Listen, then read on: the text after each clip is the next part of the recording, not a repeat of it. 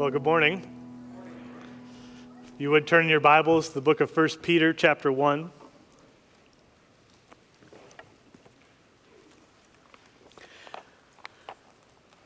Now, I want you to imagine for a moment that you are the owner of a factory. And you've got a very difficult job that you need two people to do. It's a very difficult job. And so you hire two people. Now, these people are virtually identical. They're the same age, same gender, uh, same skill set, uh, the same physical condition. All of these things are roughly the same. And you create roughly the same work environment for them. So you create the same general workspace, uh, the same lighting and air quality and, and overall environment. All these things are the same. But there's one difference. You tell the first person, after a year of doing this difficult job, I'm going to pay you $30,000. You tell the second person, at the end of a year of doing the same job, I'm going to pay you $30 million. Now, which of those two people do you think is going to persevere in doing the work? Which of them do you think is going to say, you know, on the hardest of days, it's still worth it? Well, the point is this what you believe about the future dramatically impacts how you live in the present. That is ineradicably true of human beings. What we believe about the future dramatically impacts the way we live in the present. We are hope based creatures. And everybody tries to tell themselves a story, Christian or non Christian, tells themselves a story about where the future is headed. And something about that future keeps us going in the present.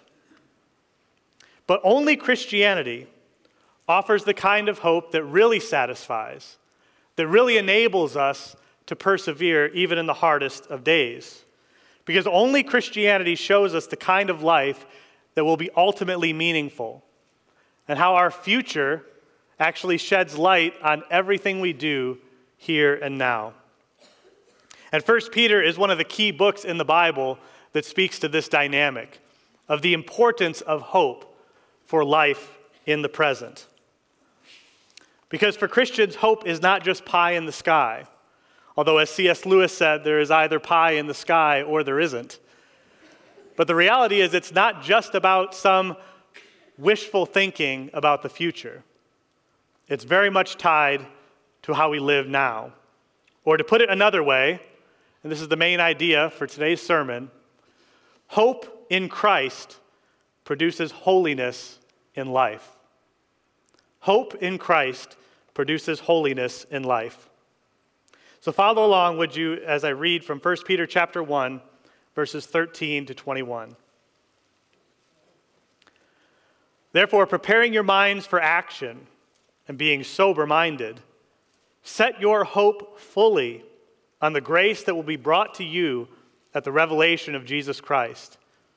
As obedient children, do not be conformed to the passions of your former ignorance, but as he who called you is holy, so you also be holy in all your conduct.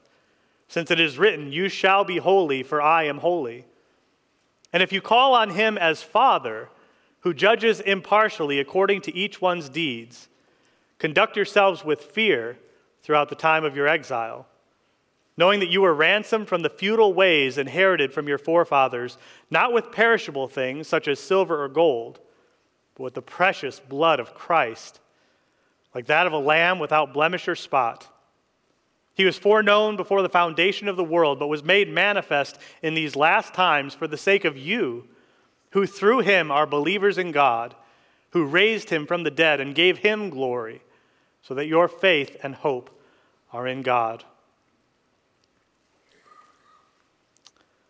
So Peter begins essentially where he left off in the previous section, talking about hope. And Peter wants us to set our hope fully on Christ. Specifically, to set our hope on his coming again. Now, you may not be aware of this. Uh, different church traditions observe things differently, but today is actually Ascension Sunday. It's the day when Christians in many different traditions remember that Christ not only rose from the dead, as we gloriously heard the choir sing about a few moments ago, but that he is ascended and seated at the right hand of the Father. Now, that in and of itself is good news for us in a lot of ways. But one of the reasons it's good news for us is that he said he's going to prepare a place for us. And in going, he said he's going to come again. And even though that day is still yet far off, and nobody knows the day exactly when he's coming, but remembering his ascension is to remember the promise that he is coming. He's coming again, and when he comes, it's going to be a glorious day. It's going to be a day unlike anything else we've experienced before. And it's hard because right now we're plodding along day by day with all of the challenges and busyness of life, and we don't have a day on the calendar. It's not like your next vacation where you sort of plan in advance. I know Pastor Tim has a countdown to his next vacation. It's not like that. but we know that he's coming on a day someday. Might even be a day like today, a Sunday. Wouldn't that be great? We're all sitting together in church and Jesus returns. Or it could be a Tuesday or a Thursday. But he's coming. He really is coming. I hope you believe that. Because what you believe about his coming is going to impact how you live every day. And when he comes, he's bringing a glorious inheritance with him. This is the living hope that Peter's been talking about. The inheritance that cannot perish, spoil, or fade. The salvation of our souls, the resurrection of the body, and life everlasting. That's the glorious inheritance that he's bringing with us, with him. Everything our hearts truly long for will be ours when he comes. See, there really is happiness out there. For all the sorrows and all the pain and all the heartache we experience in this life, as Christians, we believe that there is real and everlasting happiness coming. Do you believe that? It's actually coming. And when He comes, it's going to be pure and inexpressible joy forever. It's never going to end. See, all the joys in this life are either tainted by sin, there's either something sort of twisted about the joy in this life, or even the purest of joys fades with the passing of time. But when Christ comes, it's only going to be pure joy, and that forever. It's hard to imagine. It's hard to imagine because, as Peter says, and he mentions it again in verse 17, we're a people in exile. And whether you consider it physical exile or spiritual exile, the one thing everybody in exile has in common is that they know they're not yet home. They know that this place is not the way that it should be. Now, most of the suffering we experience in this life is common to all people uh, the pain of losing a loved one, the decay of our own bodies, the anxiety in our relationships, the struggles and hardships of just living day to day in a fallen world, these are common to all people, Christian and non Christian. But the difference for Christians, what those who have trusted in Christ have uniquely, is that we know there's an expiration date to that suffering. It's not going to last forever.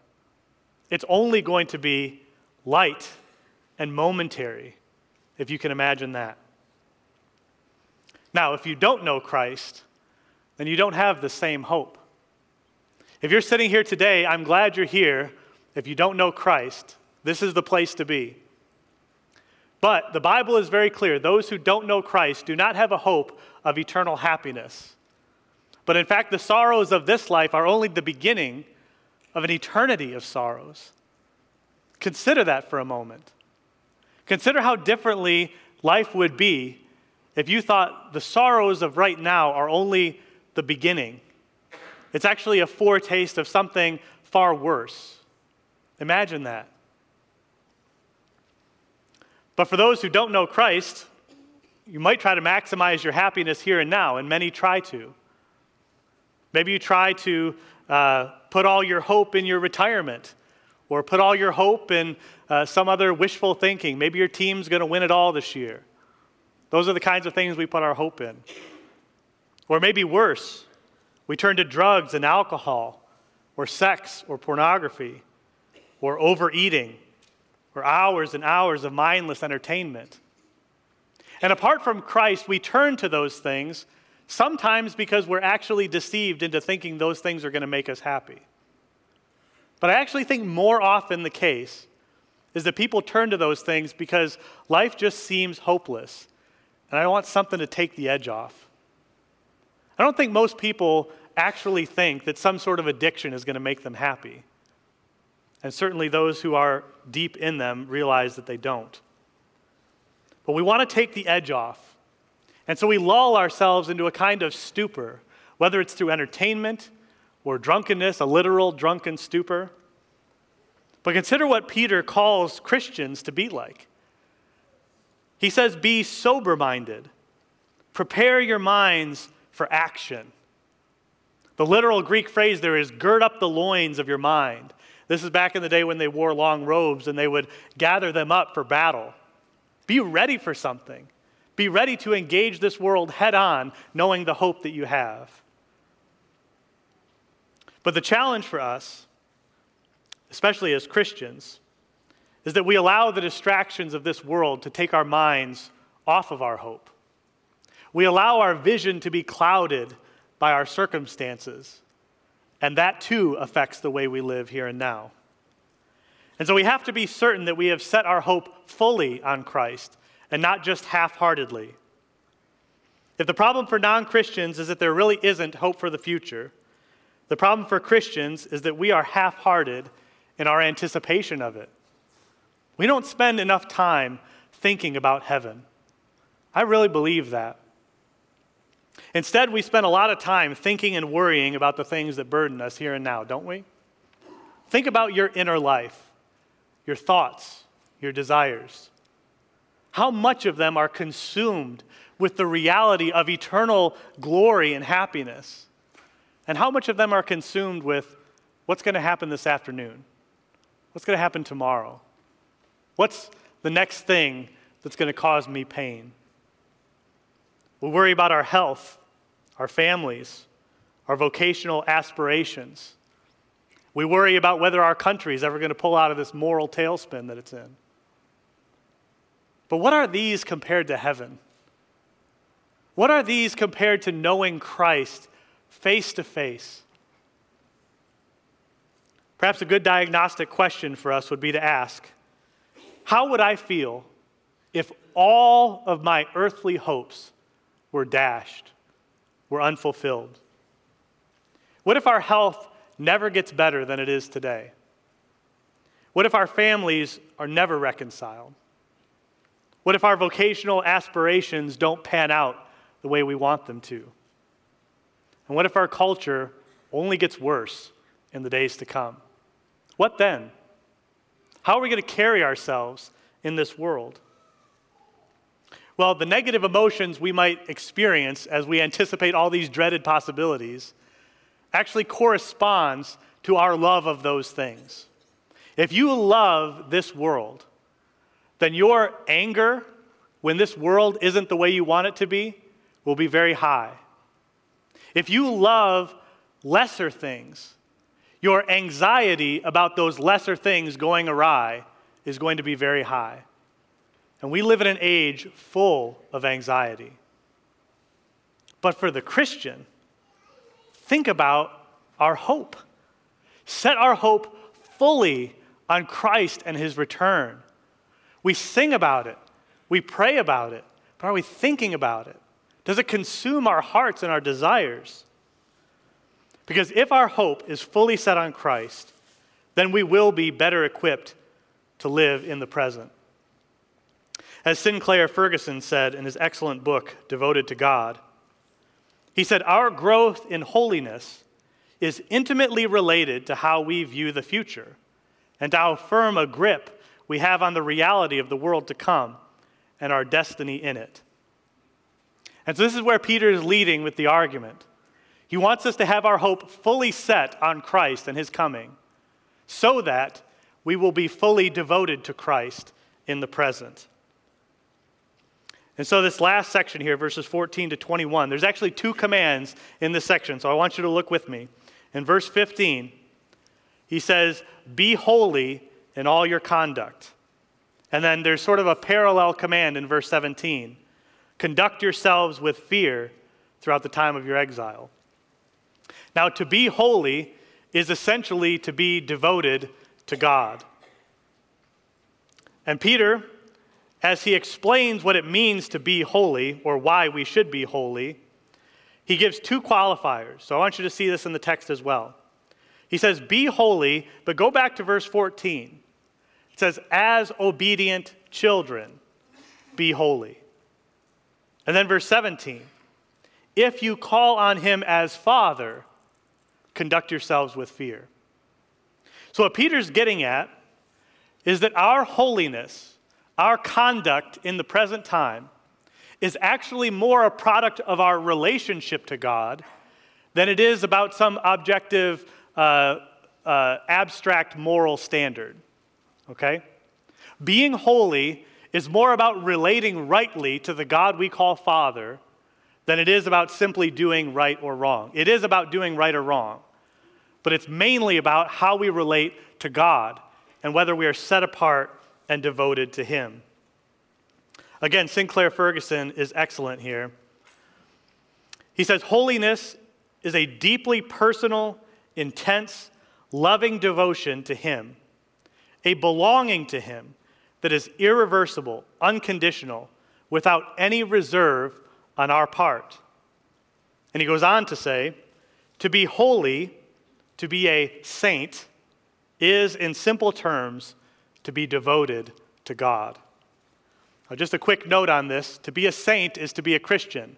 There are no Christians who are not saints. Okay, the word saint means holy one, holy man or holy woman.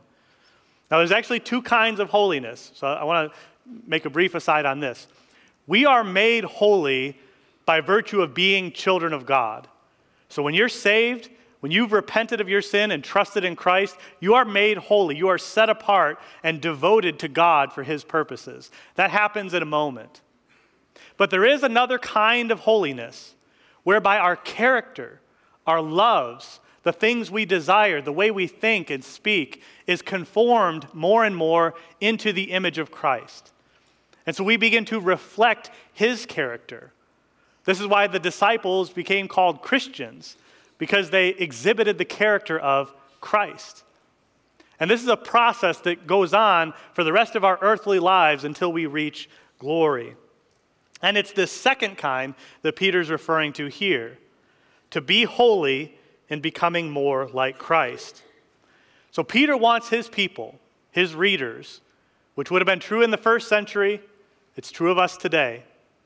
He wants us to be more like Jesus, to think his thoughts after him, to speak with the kind of compassion and boldness and firmness that Jesus spoke with, to do the things that he would have us to do, and to abstain from the things he would have us abstain from. He wants us to love the things that Jesus loves, and yes, to hate the things that Jesus hates. You know, the Bible actually tells us to hate. It says, hate what is evil, cling to what is good. That's what God wants of us in terms of our holiness to learn to hate those things, even in our own hearts, that are evil and contrary to God's design. Now, you know, if you're a Christian, how slow and painful this process can be. Because, in effect, uh, what we are doing is unlearning our old way of doing things. Look at what he says here in verse 14. Do not be conformed to the passions of your former ignorance. So that means every one of us, apart from Christ, has a heart that desires wrong things. And we desire good things very poorly, if at all. And so, part of the process of growing in holiness is having to unlearn all those things that we used to think and believe and love. And that can be difficult. In fact, Paul uses the illustration of putting to death the deeds of the body or to be crucified to the world. Now, if you've been in church a while, you're probably familiar with the method of execution called crucifixion. The crucifixion wasn't actually about the pain of the nails, it was that. But ultimately, the way a person died through crucifixion was suffocation. I think that's a good image for us. Think of your fleshly desires, the passions of your former ignorance, as these things that creep up in your heart, and you got to choke them out. You got to cut off the oxygen to them. You got to kill them. And that's a very painful process to learn to do that. To, to suffocate those things that we naturally are inclined to do, those passions of our former ignorance. And every one of us lives with them. Okay, as long as we're in this body, we will deal with the passions of our former ignorance. And what Peter's saying here is don't, don't go back there. Okay, your, your flesh has this gravitational pull, and you got to just choke it off until it dies. That's a gruesome image, but that's exactly what we need to do. And that's what God is doing in us as we grow in grace and grow in holiness. And the world is no help to us in this. Uh, you know this. Okay? The world wants to tell us, be true to yourself. In fact, uh, many people just came through graduation season, uh, college graduation, high school graduation. This is, it's, it's like a plague on our society, all these graduation speeches. Because everybody says, just go out there and, you know, take life by the horns and be true to yourself. That's a horrible advice. Be true to yourself? Myself lived in former ignorance. Myself was an enemy of God. Myself loved evil things. What the Bible says is don't be true to yourself, be true to God. Be true to His word. Because when you find yourself being true to His word, you'll find that it actually does lead to happiness. Not necessarily circumstance changes, but it leads to, as Pastor Doug prayed, the fruit of the Spirit, which is joy, real joy. Not the fleeting pleasures of sin that are here for a moment and gone, leaving a trail of sorrow in their wake but a deep and lasting joy that only builds and grows as we move toward our blessed hope, the appearing of our Lord and Savior Jesus Christ. And in that day, the beauty and the glory is in part that this work of killing sin will finally be done. You and I are in a battle. Later this year, we're going to read Pilgrim's Progress together, and hopefully, you'll get a sense of it. One of the things that the king gives to Christian as he goes on his journey is a suit of armor and weapons. You know what those weapons are for? They're for fighting. That's what we're doing in our growth in holiness. We're fighting. We're fighting to put to death the deeds of the body so that we might live in righteousness and that the, the love of Christ would just overflow in us and from us to others. That's a beautiful picture but it can be a painful process. And so it's easy to see why hope is so crucial here. Because if I believe Jesus is coming back and that he's bringing a reward of infinite happiness with him, isn't that going to change my zeal for the fight? Aren't I going to be ready to fight my flesh, to fight the desires of the world that are constantly trying to influence me? If I know that the battle is one day going to end, Boy, that changes a whole lot. Now, I've never served in the military. I thank God for those of you who have. But I have to imagine if you lose any hope that there's going to be victory, it becomes very difficult to fight. But if there's a hope, not just a hope like, okay, yeah, maybe one day, but there's a certain hope. My suffering, including the anguish of putting to death the deeds of the body, my suffering has an expiration date. That makes all the difference, doesn't it? It keeps you in the fight. And so, to consider this great reward, what other life could we possibly live?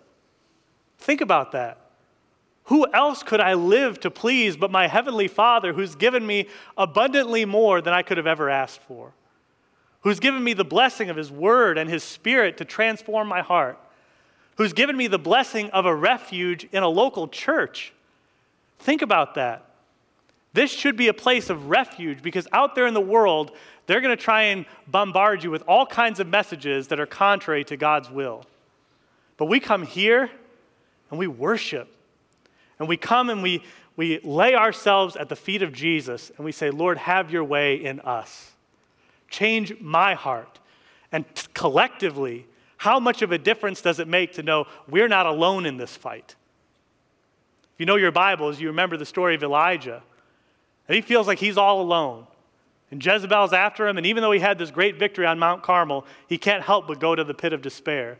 And so he runs off into the desert. He says, I'm the only one left, Lord. What does God say? No, you're not. I've preserved my people. And that's what this gathering is meant to be. This gathering are comrades in arms. And we're fighting this fight together in pursuit of holiness knowing that our Lord is coming back to bring the decisive victory. So, hope changes our desires so that we will want to be holy and want to be more like Christ. Do you know why we struggle with holiness? We struggle with holiness because we haven't set our hope fully on Christ. We struggle with holiness because our vision is so dimmed by the prospects of the immediate future. But to imagine the world that Peter describes, now that's everything.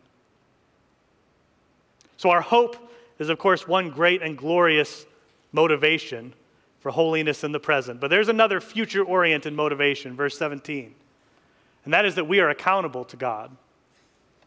The one that we as Christians call Father is also the one who judges all the earth impartially.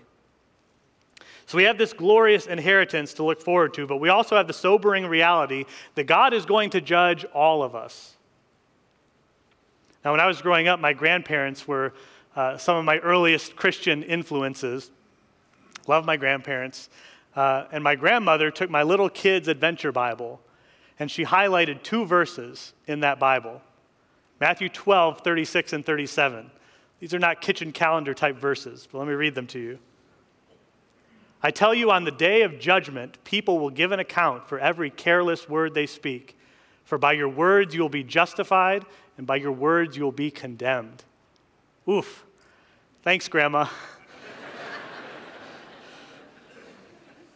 but seriously, thank you, Grandma. But I tell you, praise God for grandmothers who put the fear of God in their grandchildren. Amen.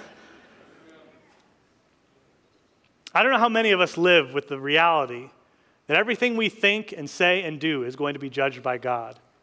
Now, Christians have a glorious hope that because of the blood of Jesus, we do not face eternal condemnation at that judgment. But I tell you this every one of us will appear at the judgment seat of Christ, and we will give an account for the deeds done in the body. Everything we think and say and do, even every secret thing, is going to be brought to light on that day. And so we have this glorious hope, but we also have a very sobering reality. And I'll tell you, let me encourage you if you're here, and even if you've professed the name of Christ for many years, but you haven't really seen any growth in holiness, you haven't seen your desires change to want to love God and love the things that He wants you to love, then maybe today is a day to examine your heart to see if you're really in the faith. Because you don't want to show up on that day unprepared. This church is a blessed refuge for those who are pursuing Christ, but it can be deceiving if you're not. You can think that because I come in these doors week by week and I sit in this pew and I listen to this guy talk at me for a half hour every week, that that's the same as being a Christian. It is not. The judge of all the earth will judge impartially. So, the difference then between the Christian and the non Christian is not whether we will face judgment, but it's what we call the judge. We as Christians are sinners like everybody else. But if we're in Christ, we have the privilege of calling the judge of all the earth our Father. Think about that. What a difference that makes to show up on Judgment Day and to have known Him as our Father. And because we know Him as Father, we're motivated all the more to conduct ourselves with fear. Not out of a sense of dread or fear of punishment, but because we know our Father loves us. This past week, I had the privilege of being in Cincinnati at a preaching workshop, and we were in the Psalms together. One of the interesting things about the book of Psalms is that there's a pattern between the blessing of God in forgiveness and the fear of God. There is forgiveness with God so that he may be feared. And this was Peter's own experience, if you remember, Luke chapter 5. He's out fishing, not catching anything. Jesus says, Throw your net over here. They had this huge haul of fish. And what's Peter's immediate reaction? Boy, thanks for this fish. That's great. Let's go, let's go have a feast. No. He says, Get away from me, Lord. I'm a sinful man. There is a relationship between the blessing of God and fear. Not out of a get away from me. We want to be near to Him as a child wants to be near his father. But there is a healthy reverence and a fear of God. And in the midst of all of this, not only do we know we'll be accountable to Him, but we also know the price of our redemption. Notice it says in verse 18 knowing you were ransomed from the futile ways inherited from your forefathers. Notice it says, it doesn't say we were ransomed from hell, doesn't say we were redeemed from punishment, doesn't say you were ransomed from experiencing any bad circumstances in life. No, no, we were ransomed from our old way of living because of those passions of our former ignorance. We needed to be redeemed in our way of life. And so, if you're not a Christian, I want to encourage you today becoming a Christian means a radical change in your life. You no longer get to call the shots, but there's a book that tells you how to live.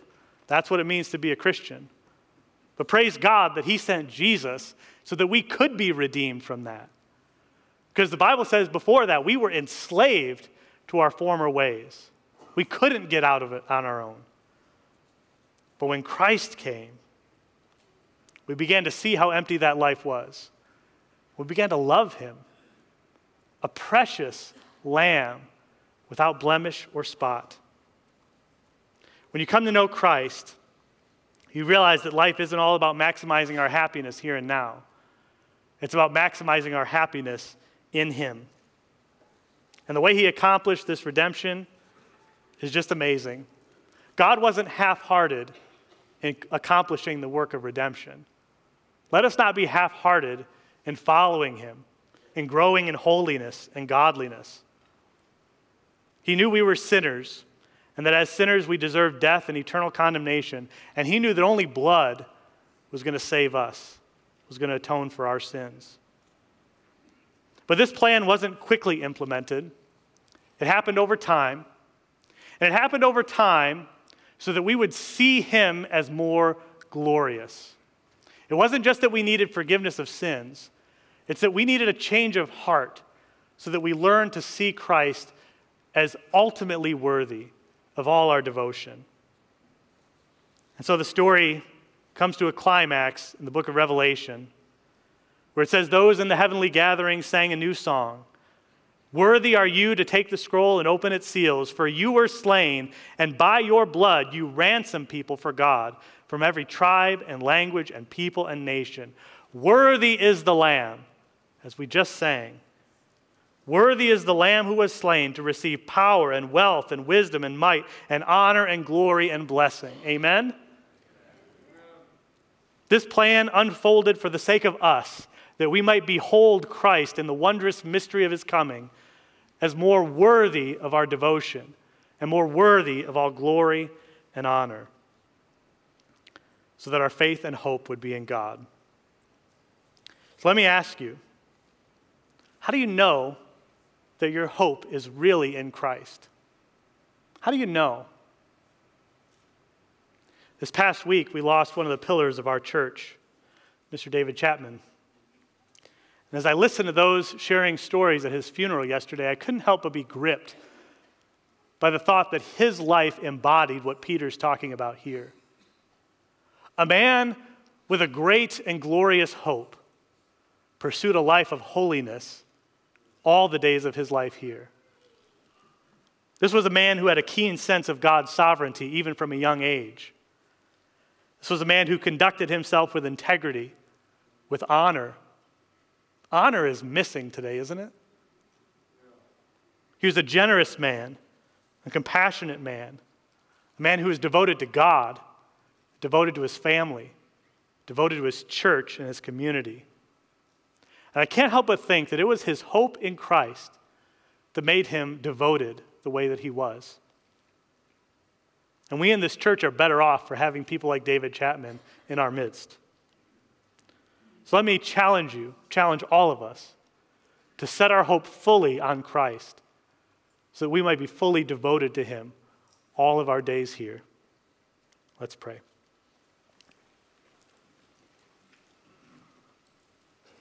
Our Father, what a challenge it is to set our hope fully on Christ. God, you know the weakness of our hearts, the weakness of our faith, the weakness of living in such a way that we just constantly have to come back to the well to drink. And Lord, we know that it's the, the, the well by which we'll never go thirsty again, but we have to keep coming back because our sight is so dim, we become parched of hope. So, Father, I pray you would help us to set our hope fully on the grace that is to be ours at the revelation of our Lord Jesus Christ when he returns in glory. And may that hope motivate us to renounce ungodliness in the present time. May we be conformed more and more into the image of Christ, to live according to his word and his will, to follow you, knowing that you are the judge of all the earth and though we get to call you Father, that we will ultimately be accountable to you. God, help us to reckon with these things this morning. And God, give us grace to live in a way that you will be well pleased. We pray this in Christ's name. Amen.